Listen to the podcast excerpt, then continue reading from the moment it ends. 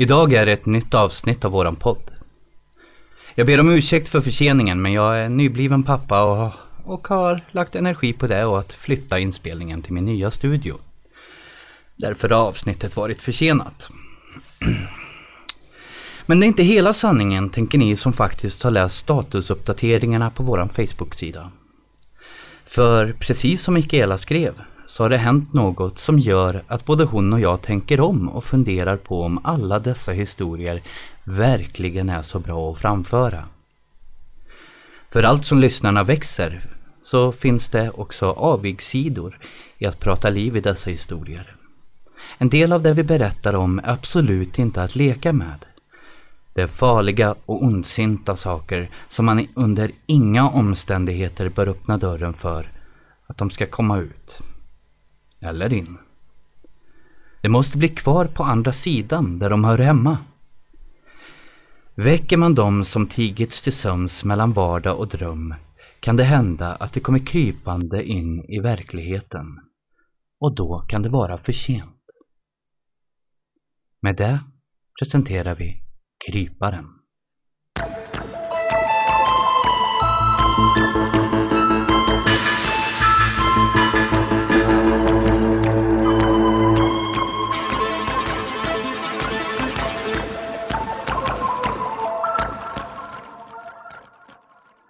Jag har under en lång tid både berättat och återberättat om det som rör sig alldeles i utkanten av verkligheten. Om folktro och om sådant som man kan uppleva om man råkar på det, som hör hemma i den världen. Men så finns det där andra. Någon sa en gång till mig att om man tror att det finns så gör det förmodligen det för tanken skapar. Och så är det kanske. Men så finns det där andra som sagt, det som finns och tränger sig på vare sig man tror på det eller inte. Det där som inte riktigt passar in någonstans i någon kategori. Det som är varken eller och både och, vars existens människor ändå bevittnar. Det andra. Det händer då och då att jag får höra talas om sådana möten på olika sätt. Ofta totalt obegripliga händelser som saknar sin förklaring men också logik och rimlig orsak. Det verkar inte heller ha någon likhet med varandra utan tycks bara vara slumpmässiga buggar i verkligheten. Och jag vet inte vad det här kan bero på. Ja, men det finns undantag. Jag kallar honom Kryparen i brist på annat. Jag har aldrig tidigare hört talas om honom, men på senaste tiden har jag plötsligt fått berättat för mig om människors möte med denna krypare i olika delar av landet. Och även om omständigheterna kan variera så är jag övertygad om att det rör sig om ett och samma fenomen. Jag vet faktiskt inte om kryparen är en helt ny företeelse eller om det bara är jag som aldrig tidigare hört talas om honom. Men han är under alla omständigheter ytterst aktiv och inte platsbunden utan kan dyka upp precis var som helst. Och med tanke på alla de berättelser och vittnesmål jag hört genom åren tycker jag att jag borde hört talas om honom förut om det nu vore så att han funnits länge. Men vad vet jag? Det är inte logiken som styr den här typen av händelser. Jag har själv aldrig mött kryparen, vilket jag är tacksam för. Utan för att ni ska förstå det här så tänker jag återberätta vad några som mött honom berättat för mig. Naturligtvis med deras tillstånd. Jag börjar med att återge vad Benny upplevde. Benny är 43 och yrkeschaufför. Jag känner honom inte personligen så jag kan inte säga er något om hur hans personlighet är. Men han har haft sitt yrke i många år och är van vid det mesta som man kan se ute på vägarna. Han ger också ett i övrigt lugnt och sansat intryck, den märkliga historien till trots. Här är vad han berättade för mig. Bennys vittnesmål. Det här hände sommaren 2019 i början på augusti. Klockan var mycket, runt 11 tror jag, och jag började bli trött. Ögonen kändes grusiga och jag kände att jag behövde sträcka på benen och få i mig kaffe för att sedan fortsätta resten av vägen. Så vid Uppsala styrde jag motorvägen mot Knivsta och stannade vid Circle K. Trots den sena timmen stod en rad EPA-traktorer på parad på parkeringen och inne i butiken var det fullt av högljudda men trevliga ungdomar som till min förvåning omedelbart gick ur vägen för mig på ett artigt sätt som jag inte väntat mig. Knivstaungdomar är väluppfostrade, log jag mot kassörskan medan jag betalade mitt kaffe och hon höll med. När jag fått i mig kaffet och passat på att tanka eftersom jag ändå var där satte jag mig bakom ratten igen för att fortsätta körningen. Klockan var nu 23.30 och så dags i augusti är det fortfarande inte alldeles nattsvart som det är i till exempel oktober eller januari. Det är förstås mörkt, men inte nattsvart och omöjligt att se omgivningarna. Vilt brukar gilla den där tiden på dygnet. Det är ofta i rörelse då och därför är man som förare extra uppmärksam på rörelser i utkanten av synfältet och har blicken fäst långt fram på vägen. Är man smart kör man inte heller fort. Jag hade inte kommit långt när jag uppmärksammade en sådan rörelse i ögonvrån som brukar betyda att nu kommer ett djur. Av storleken att döma gissade jag först på ett vildsvin, men det rörde sig för snabbt och plötsligt dunsade till bak i bilen. Inte hårt, men väldigt tydligt. Jösses, sprang den in i bilen minns jag att jag tänkte medan jag körde in till vägkanten och stannade för att se om djuret var skadat. Jag slängde en snabb blick i backspegeln för att se om jag kunde se djuret. Om det var skadat så att jag behövde ringa efter någon. Men där fanns inget vildsvin. Istället kom en man krypande på händer och knän rakt mot mig. Körde jag på honom tänkte jag förskräckt. Det gjorde jag väl inte. Varför kryper han? Mannen kröp fort och medan jag tänkte det där hade han hunnit hela vägen fram till förardörren och där tvärstannade han, vände upp ansiktet mot mig och låg ett brett, strålande leende. Jag tvekade, bara en sekund, det här var konstigt. Plötsligt hoppade mannen upp mot och in i rutan alldeles bredvid mig med ett dovt smackande ljud som fick mig att associera till en galen hund. Om och om igen hoppade han med ansiktet först rakt in i rutan och till slut blödde han näsblod som smetade av sig på fönstret. Utöver det där dunsandet gav han inte ett ljud ifrån sig men han hoppade och hoppade och jag blev skraj så jag startade och åkte därifrån helt enkelt. Jag vågade inget annat. Jag såg i backspegeln hur han kröp efter en bit, men sedan vek han av in på en mindre väg och försvann ur sikte. Jag ringde polisen såklart och berättade vad som hänt och de åkte ut för att hitta honom. Men det gjorde det aldrig. Inte vad jag vet i alla fall. Jag vet inte vad det där var. Jag har funderat på det sedan det hände men jag blir inte klok på det. En vanlig människa kryper inte omkring på det där sättet. Hur kunde han krypa rakt in i bilen? Varför hoppade han som en hund? Var det en människa som inte mådde bra eller var det något annat? Jag vet inte, faktiskt. Men det var fan en så otäck upplevelse. Jag ska inte orda så mycket om Bennys upplevelse utan jag tänkte jag går direkt över till nästa berättelse. Hemsjukvårdaren Monica målade mig följande iakttagelser. Monikas vittnesmål. Som hemsjukvårdare händer det att vi måste åka ut ensamma på larm ibland och här i Värmland innebär det ofta långa sträckor på små krokiga och i övrigt ganska ödsliga vägar.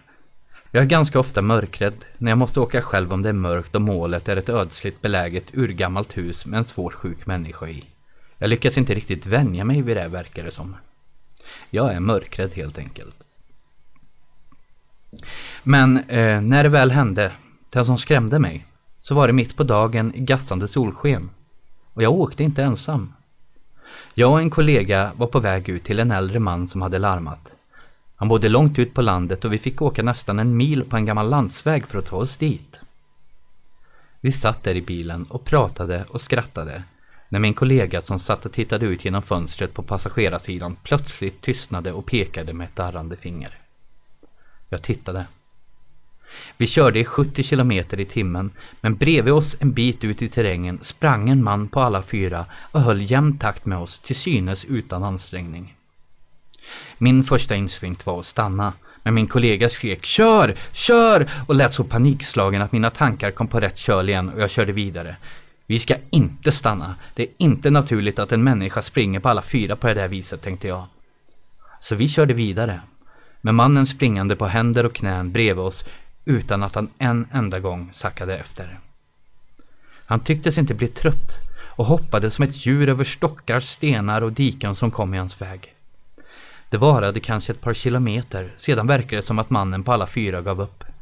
Han började halka efter och till slut förlorade vi honom ur sikte och kunde fortsätta resten av vägen utan att se till honom, men rejält uppjagade.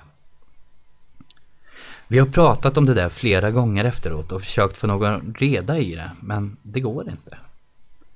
Någon föreslog att det måste varit en förrymd apa, men det var det absolut inte. Inte något annat djur heller. Det var en människa. En man. Men han rörde sig som ett djur. Nu är jag livrädd varje gång jag måste åka den där sträckan. Jag vill inte uppleva det där igen och det ville inte min kollega heller, så han sa upp sig kort efter den händelsen. Jag funderar också på att göra det faktiskt. Jag vet inte varför det var så otroligt skrämmande, men det var det. Det är förstås obehagligt och onaturligt att en man springer på det där sättet på alla fyra i en sådan fart. Men det var också något mer som skrämde. Och det var värre. Ja, eller ja, vi då, kan bara inte riktigt sätta fingret på vad det var. Det är den här typen av vittnesmål jag fått höra från olika delar av landet av olika sorters personer. Som ni ser har det gemensamt att det händer utefter vägarna och att han kryper. Därför kallar jag honom Kryparen.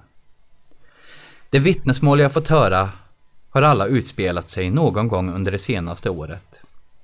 Själva berättelsen varierar rätt mycket i övrigt också. Allt från en man som skulle hämta sin uppställda husvagn och upptäckte handavtryck i leran runt omkring den och nedsölade rutor, men inte ett enda fotavtryck. Till det här två som jag läst här ovan. Det senaste vittnesmålet kom till min kännedom bara häromdagen och det är faktiskt ett av de värsta. Så kanske börjar kryparen bli desperat. Pelles vittnesmål I fredags kväll skulle jag hämta min son och några av hans vänner. Fotbollsträningen skulle vara slut klockan sju och vi brukar turas om att köra dem och den här gången var det min tur. Egentligen hade jag inte den minsta lust att ge mig ut igen för jag var trött efter jobbet men nu var det som det var. Jag åkte hemifrån redan halv sju, alldeles för tidigt egentligen. Jag skulle få stå och vänta. Men jag hade väl någon slags förhoppning om att komma hem tidigare. Skitsamma vad jag tänkte. Jag kom iväg tidigt i alla fall, men eftersom det är februari så var det ändå mörkt ute. Jag hann inte så långt. På första rakan såg jag att det låg något på vägen lite längre fram. Men jag kunde inte riktigt se vad det var. Säkert ett djur som blivit påkört tänkte jag och saktade in, men vad konstigt det ser ut. Jag lät bilen rulla fram sakta mot det som låg där mitt i körbanan, tills jag kom så nära att jag tydligt kunde se vad det var. Och nog var det ett djur alltid. Nej, vad fan, sa jag och kände ett lätt illamående bubbla upp. Jag får ta en annan väg hem, det här ska inte ungarna se. Ja, jag brukar inte prata för mig själv men nu gjorde jag det. Det såg så äckligt ut att det liksom inte räckte till att bara tänka det. För framför mig på vägen låg djur som var så totalt massakrerad att jag inte ens kunde se vad det en gång varit för något. Men kanske en grävling eller en räv. Eh, det var i alla fall den storleken på, ja, det som fanns kvar av det. Vilket inte var mycket. Skinnet hade öppnats i ena änden, vrängts ut och in och sedan dragits bakåt som när man skalar en banan och låg nu i en oformlig hög fortfarande fäst vid kroppen i den andra änden och i övrigt var det bara helt renskrapat skelett kvar. Benknotorna lyste vita i skenet från mina billyktor och det tomma skinnet blänkte svagt. Jag såg inga tecken på att en strid på liv och död ägt rum där på vägen. Å andra sidan såg jag heller inga släpspår, men antog ändå att det måste vara resterna av ett rovdjursmiddag som låg där framför mig. Men ett så stort byte kräver ett rätt stort rovdjur, som varg eller lo. Och vad jag visste hade vi inget sådant i trakten. Konstigt val av matplats också för den delen. Men fortfarande, vad skulle det annars finnas för förklaring? Resterna av det döda djuret låg som sagt mitt i vägen och gjorde det svårt att ta sig fram och ett ögonblick funderade jag på om jag skulle gå ut och flytta det åt sidan. Men jag ville inte riktigt för det såg verkligen så äckligt ut. Och vem vet om middagen var avslutad eller om den som fällt bytet fortfarande fanns kvar i närheten. Jag tog faktiskt ett kort av det stackars djuret med telefonen. Jag tänkte fråga om någon visste vad det var för sorts rovdjur som slaktar sina byten på det här viset. För jag har då aldrig sett något liknande. Och det var tur att jag gav fan i att gå ut och börja rota i den där äckliga sörjan. För plötsligt rörde det sig i ögonvrån och jag vände blicken ditåt. Jag trodde först att jag måste ha sett fel och blinkade till. Men när jag tittade igen fanns han kvar. En man kom krypande i full fart längs vägen. Klädd i jeans och tröja men inga skor och ingen jacka kröp han snabbt och målmedvetet fram till det döda djuret, böjde sig ner och sniffade på det. Men uh, kött i min skalle. Tätt följt av lås dörrarna din idioten, där är ju för fan sjuk i huvudet. Nu var det precis som att den krypande människan där ute på vägen för första gången fick syn på mig där jag satt. Jag kanske gav något ljud ifrån mig eller så såg han mina rörelser i ögonvrån när jag snabbt låste bildörrarna precis som jag först sett honom i ögonvrån. Blixtsnabbt vände han huvudet åt mitt håll och sedan började han krypa emot mig. Avståndet var bara några meter och jag hade inte mycket tid att reagera men jag la i växeln och började rulla framåt samtidigt som han var framme vid förardörren. Jag vred på ratten för att inte köra på vägmiddagen och lyckades nätt och jämnt undvika att kollidera med den krypande dåren som grymtade som ett vildsvin och jag svär att jag hörde honom gurgla ett enda ord med hes skrovlig röst. Hjälp! Sedan var jag förbi och på väg därifrån. Ännu ett obehagligt möte med kryparen. För det måste det väl vara? Eller? Kryparen har för mig varit en helt okänd figur. Tills nu, när det plötsligt börjar trilla in iakttagelser och vittnesmål från de stackare som råkat på honom där ute och som inte tvivlar alls på vad de har sett. Är det inte märkligt? Och är det inte otäckt? Jag föreslår att vi alla är väldigt försiktiga ute på vägarna för man vet aldrig var eller när kryparen dyker upp härnäst. Eller vad det är han egentligen vill. Var rädda om er därute och lås era bildörrar.